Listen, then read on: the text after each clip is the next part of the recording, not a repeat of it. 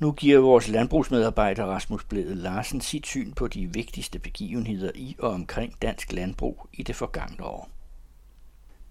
Måske vil fremtidige landbrugshistorikere en dag se tilbage på året 2021 og konstatere, at det var et af de mest skældsættende år i dansk landbrug.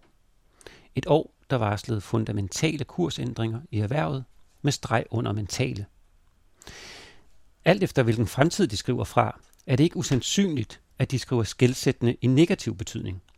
Forstået sådan, at de med bedre vidshed end os kan jagtage de forliste omstillingsønsker og kuldsejlede grønne ambitioner, som har præget så meget af den politiske retorik, både nationalt, europæisk og globalt. Den største og mest profilerede landbrugsnyhed i 2021, eller sådan ønskede regeringen i hvert fald, at det kunne blive, var selvfølgelig klimahandlingsplanen for landbruget, eller aftale om grøn omstilling, som den retligt hedder, og som samtlige partier i Folketinget, på nær de nuværende og tidligere alternative mandater, stod bag. Enhedslisten sagde i øvrigt som forklaring på deres støtte, at de ikke ønskede at overlade forvaltningen af aftalen til nye borgerlige. Jeg har i et tidligere program sagt, at vi nok skulle udlægge teksten for lytterne her i Landbrugsmagasinet, men efter at have læst handlingsplanen, er jeg kommet til den sørgelige konstatering, at der ikke rigtig er noget at gå i dybden med. Det er, og det er jo desværre nok prisen for at få Blå Blok med i aftalen, en række initiativer, som hverken gør noget substantielt for klimaet, eller lægger op til nogen konkret handling. Ja, hvis der er noget plan over den, så er det vist mest den samme plan, som har stået som præambel til alle landbrugspolitiske tiltag de sidste 20 år, at den skal beskytte dansk landbrugs konkurrenceevne. Måske er jeg for grov eller negativ, men faktum er, at kun en forsvindende lille del af de knap 8 millioner tons CO2-klimagasser, som landbruget skal reducere sit udslip med efter planen, er konkretiseret. Det kan man faktisk selv læse om i handlingsplanen. Den er hverken lang eller kompliceret, og vi linker til den på hjemmesiden. Men hvis man også har brug for hjælp til at forstå tiltagenes troværdighed, så kan man læse fagbladet Ingeniørens udmærkede dækning og analyse af planens potentialer og mangel på samme. Anderledes robust er man gået til den samme udfordring i Holland, et land, som vi sådan rent landbrugsteknologisk ofte sammenligner os med. Her har den nye regering afsat 185 milliarder kroner til at reducere husdyrantallet. Et tiltag, som faktisk har været diskuteret i den nederlandske offentlighed i mange år. Selv sagt har noget så kontroversielt som at begrænse landmændenes frie udfoldelse til at forurene fået mange lobbyinteresser op på barrikaderne, hvilket jo også har den effekt, at kompensationerne er betydelige, ikke ulig Ming-sagen herhjemme, som vi kommer til om lidt, men det er af samme grund derfor bemærkelsesværdigt for os her i kongeriget, at den hollandske regering nævner Danmark som et af de lande, der måske vil følge trop og implementere noget lignende. For som Dirk Boschwik, fødevareordfører for kristendemokraterne, udtalte i forbindelse med aftalen, We have been very good at feeding the world. We can be proud, but it didn't work out for us, so we have to change. I hope other countries will learn from what we have done wrong. Og han fortsætter, refererende til kvælstofudledninger fra det hollandske landbrug, her i min oversættelse. Beskeden er nu, at dette skal løses, uanset hvordan. Vi bliver nødt til at bevæge os væk fra denne lavprismodel for produktion af mad. Denne industrielle model er til skade for landmændenes økonomi og for miljøet. Det er på tide at genetablere natur, miljø og ren luft, og i nogle områder betyder det, at der ikke er plads til et intensivt landbrug. Mange landmænd vil gerne omstille, men de er låst fast i den intensive model med mange husdyr og stor gæld. Jeg synes, vi skal sætte endnu flere penge af til at løse den krise. Vi har vendet os til at pumpe kæmpe pengesummer, mælk og gylde rundt, men hvad der er godt for økonomien, har vist sig ikke at være godt for kloden. Citat slut. Ja, kan man forestille sig et dansk medlem af regeringen, eller et støtteparti, sige noget tilsvarende? Nej vel? Det er jo dobbelt trist, når man tænker på, at vi har en såkaldt rød regering med ambitioner om at være et grønt foregangsland. Den helt store landbrugspolitiske game changer i 2021, og grunden til, at året potentielt er så centralt for landbrugshistorikere, og nej, det er ikke Mink-sagen, selvom den har fyldt mere i medierne end alt det andet til sammen, det er selvfølgelig EU's meget forsinkede kriterier for uddeling af de næste syv års landbrugsstøtte.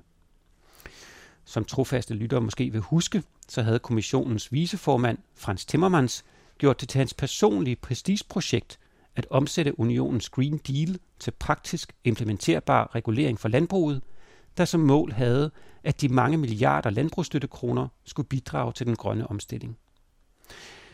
Men som det er sket så mange gange før, så blev kravene og kontrolmekanismerne gradvist fjernet og udvandet.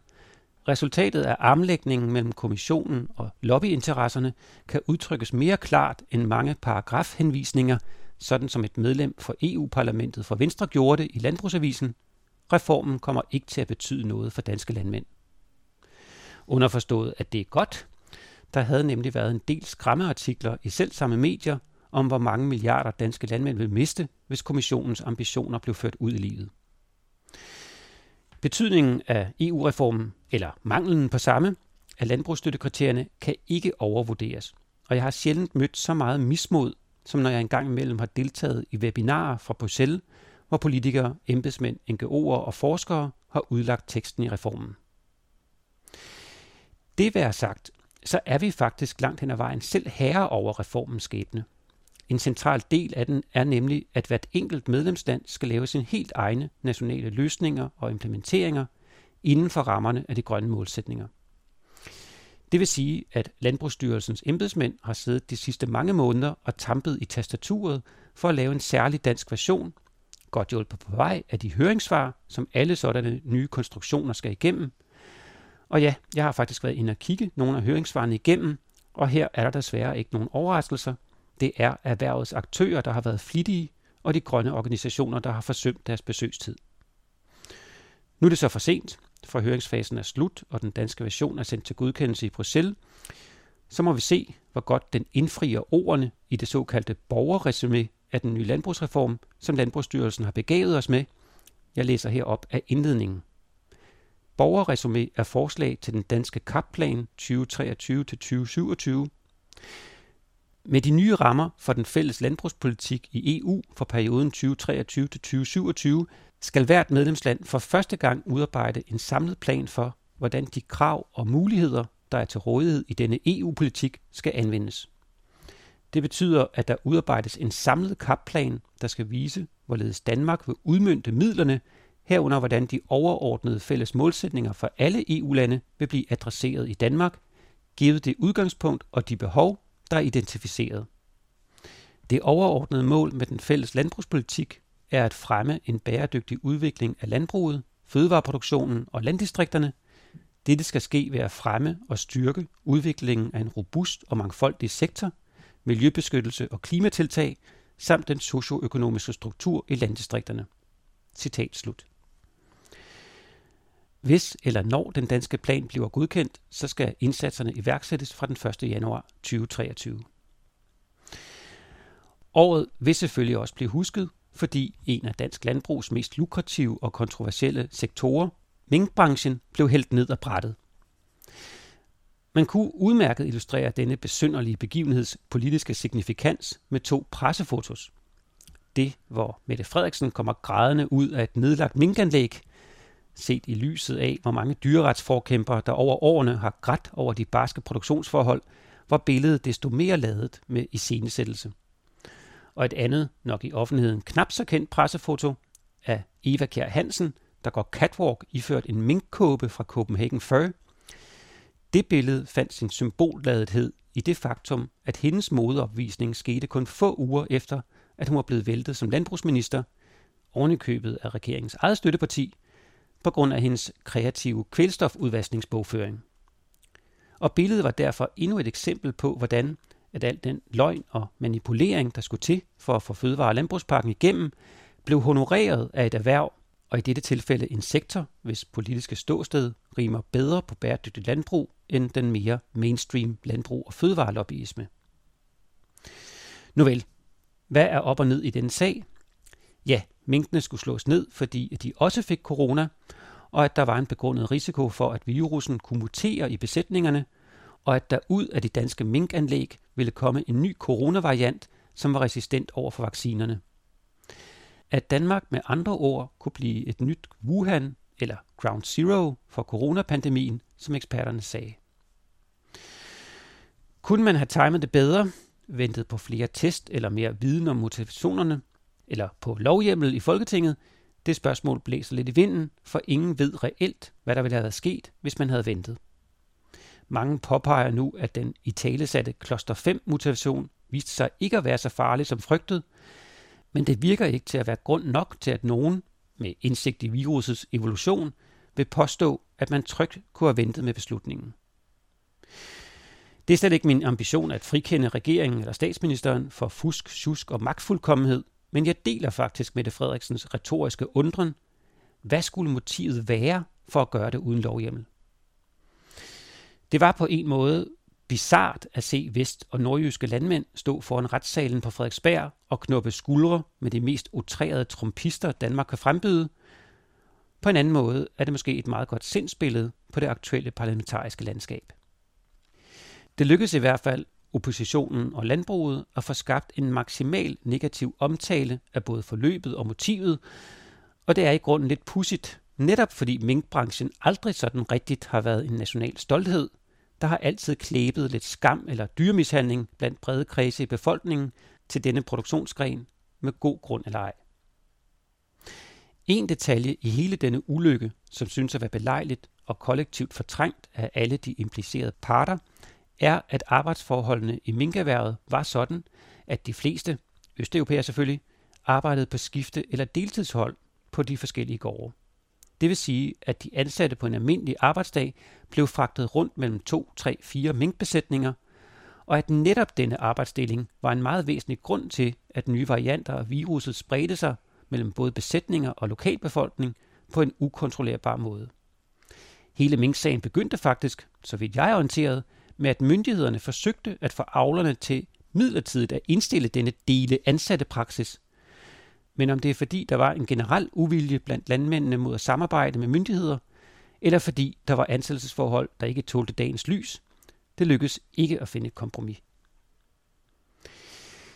Denne detalje leder uelegant hen til en anden skandalesag med husdyr og ansatte som omdrejningspunkt. Ansættelsesforholdene i de danske svinestalde. Der har alt den tid, jeg har beskæftiget mig med landbruget, baseret rygter om grov udnyttelse af østeuropæisk arbejdskraft.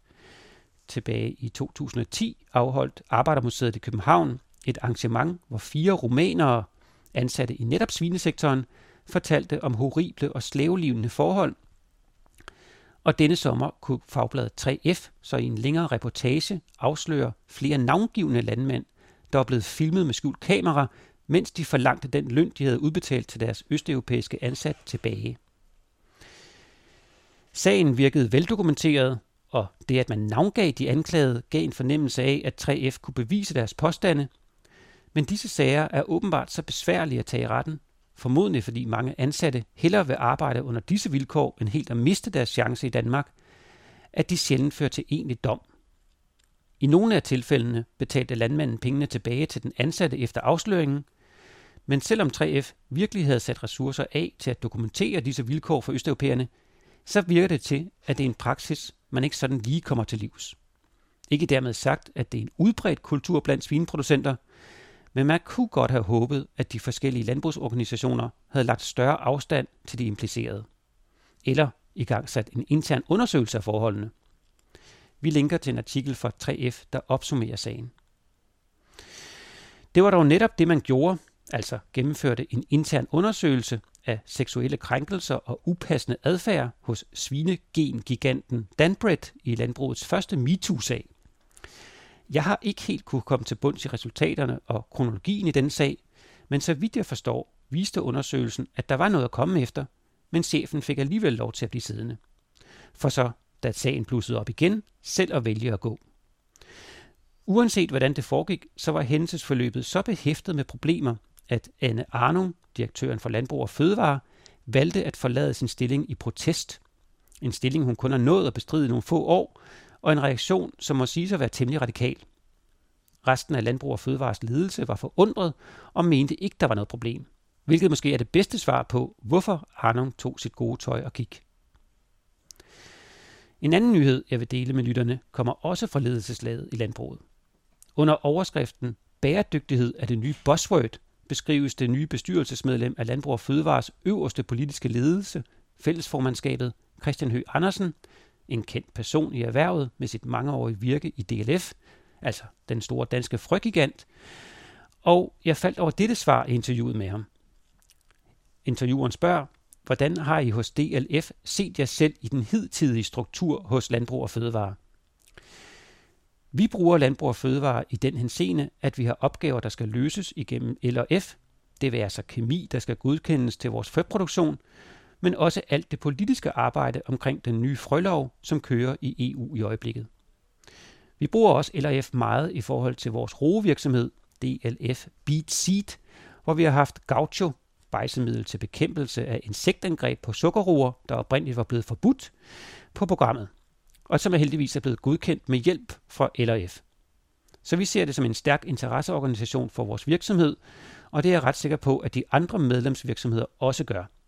Det er derfor, vi skal have et LRF, hvor vi virksomheder bidrager med vores udfordringer, som LRF er med til at løse gennem møder med det politiske miljø. Citat slut.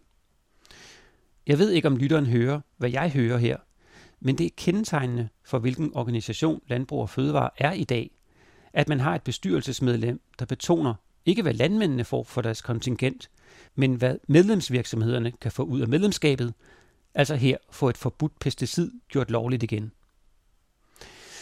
Nå, lad os slutte med noget positivt, og det ændrer fra en kant, man ikke normalt hører gode nyheder, nemlig økonomien. Driftsresultatet for alle heltidslandbrug under et steg i 2020 til knap 1,4 millioner kroner. Dermed trumfede året, der ellers var træls nok endda på grund af corona og svinepest, det tidligere rekordår 2019.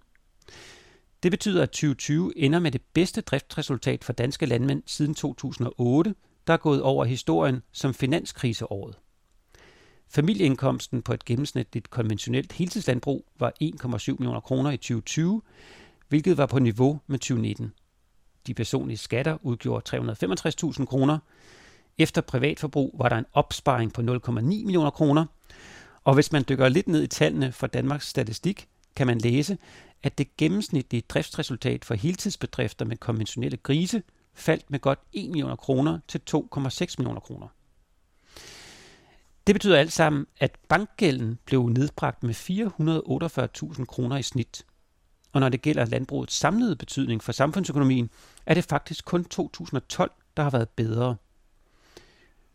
Hvad der dog for denne signatur mere end noget andet kendetegner alle de landbrugspolitiske begivenheder i 2021, er fraværet af kritiske røster, stemmer, der med et minimum af indsigt i erhvervets vilkår og et troværdigt engagement i den grønne omstilling, har ønsket at oplyse offentligheden om, hvad de store aftaler rent faktisk indfrier. Det er virkelig trist, at tidligere vigtige aktører i denne debat, som f.eks. Danmarks Naturfredningsforening og Økologisk Landsforening, men også den aktuelle inkarnation af det økologiske råd, Rådet for Klimaomstilling, har været så tavse omkring substansen af de indgåede aftaler. Økologisk Landsforening har de senere år gennemgået en transformation under Per Kølsters formandskab, hvor det realpolitiske har trumfet det ideologiske arvesøl. Det er en proces, der har vagt en del frustration i mange kredse, og nu også endt med at koste Kølster formandsposten. Men konsekvensen af de indre modsætninger har været, at landsforeningen har bortøstet både politisk goodwill, men også mistet deres stemme i offentligheden. For så vidt angår Danmarks Naturfredningsforening, er der som sådan ikke noget overraskende over tavsheden. Den nuværende præsident, Maria Rømert Gjerding, gik til valg på, at hun vil prioritere en konstruktiv dialog med landbruget, frem for hendes forgænger, eller Maria Bischof Larsens mere konfrontatoriske linje. Men resultatet er for mig at se, at Danmarks Naturfredningsforening under Gjerding gennem deres iver efter dialog og derfor fraværende kritik har legitimeret landbrugets selvopfattelse af at være et grønt og miljøvenligt erhverv. Bevares, deres landbrugspolitiske konsulent, Rikke Lundskov, har været i orientering at sige, at det meste i EU's og Folketingets reformer er mundsvær og ikke gør den store forskel. Men det virker til, at det kun er, når hun bliver ringet op, at DN rent faktisk mener noget. Resten af tiden har de givet landbruget hele det miljøpolitiske spillerum. Vi har i Danmark altid manglet en god, sober og faktabaseret debat om, hvad vi vil med landbruget, men lige nu mangler vi mere end nogensinde, at der i det mindste findes ressourcestærke stemmer, der kan nuancere den fortælling, der kommer fra politikerne og landbruget selv. Vi når ikke mere i dette program, og så har vi endda slet ikke været rundt om uroen om de udenlandske opkøb af dansk landbrugsjord, svinepestens fremmarsch, balladen om efterbetaling til Tikans leverandører, eller den i sidste uge offentliggjorte rapport, der viser, at de mange genetablerede vådområder ikke har den gavnlige natureffekt, man havde regnet med. Det kommer vi nok til at høre mere om i 2022. God jul og godt nytår på marken og i stallen. I hørte Rasmus Blæde Larsen, og på hjemmesiden kan I finde links til de i programmet omtalte aftaler og nyheder.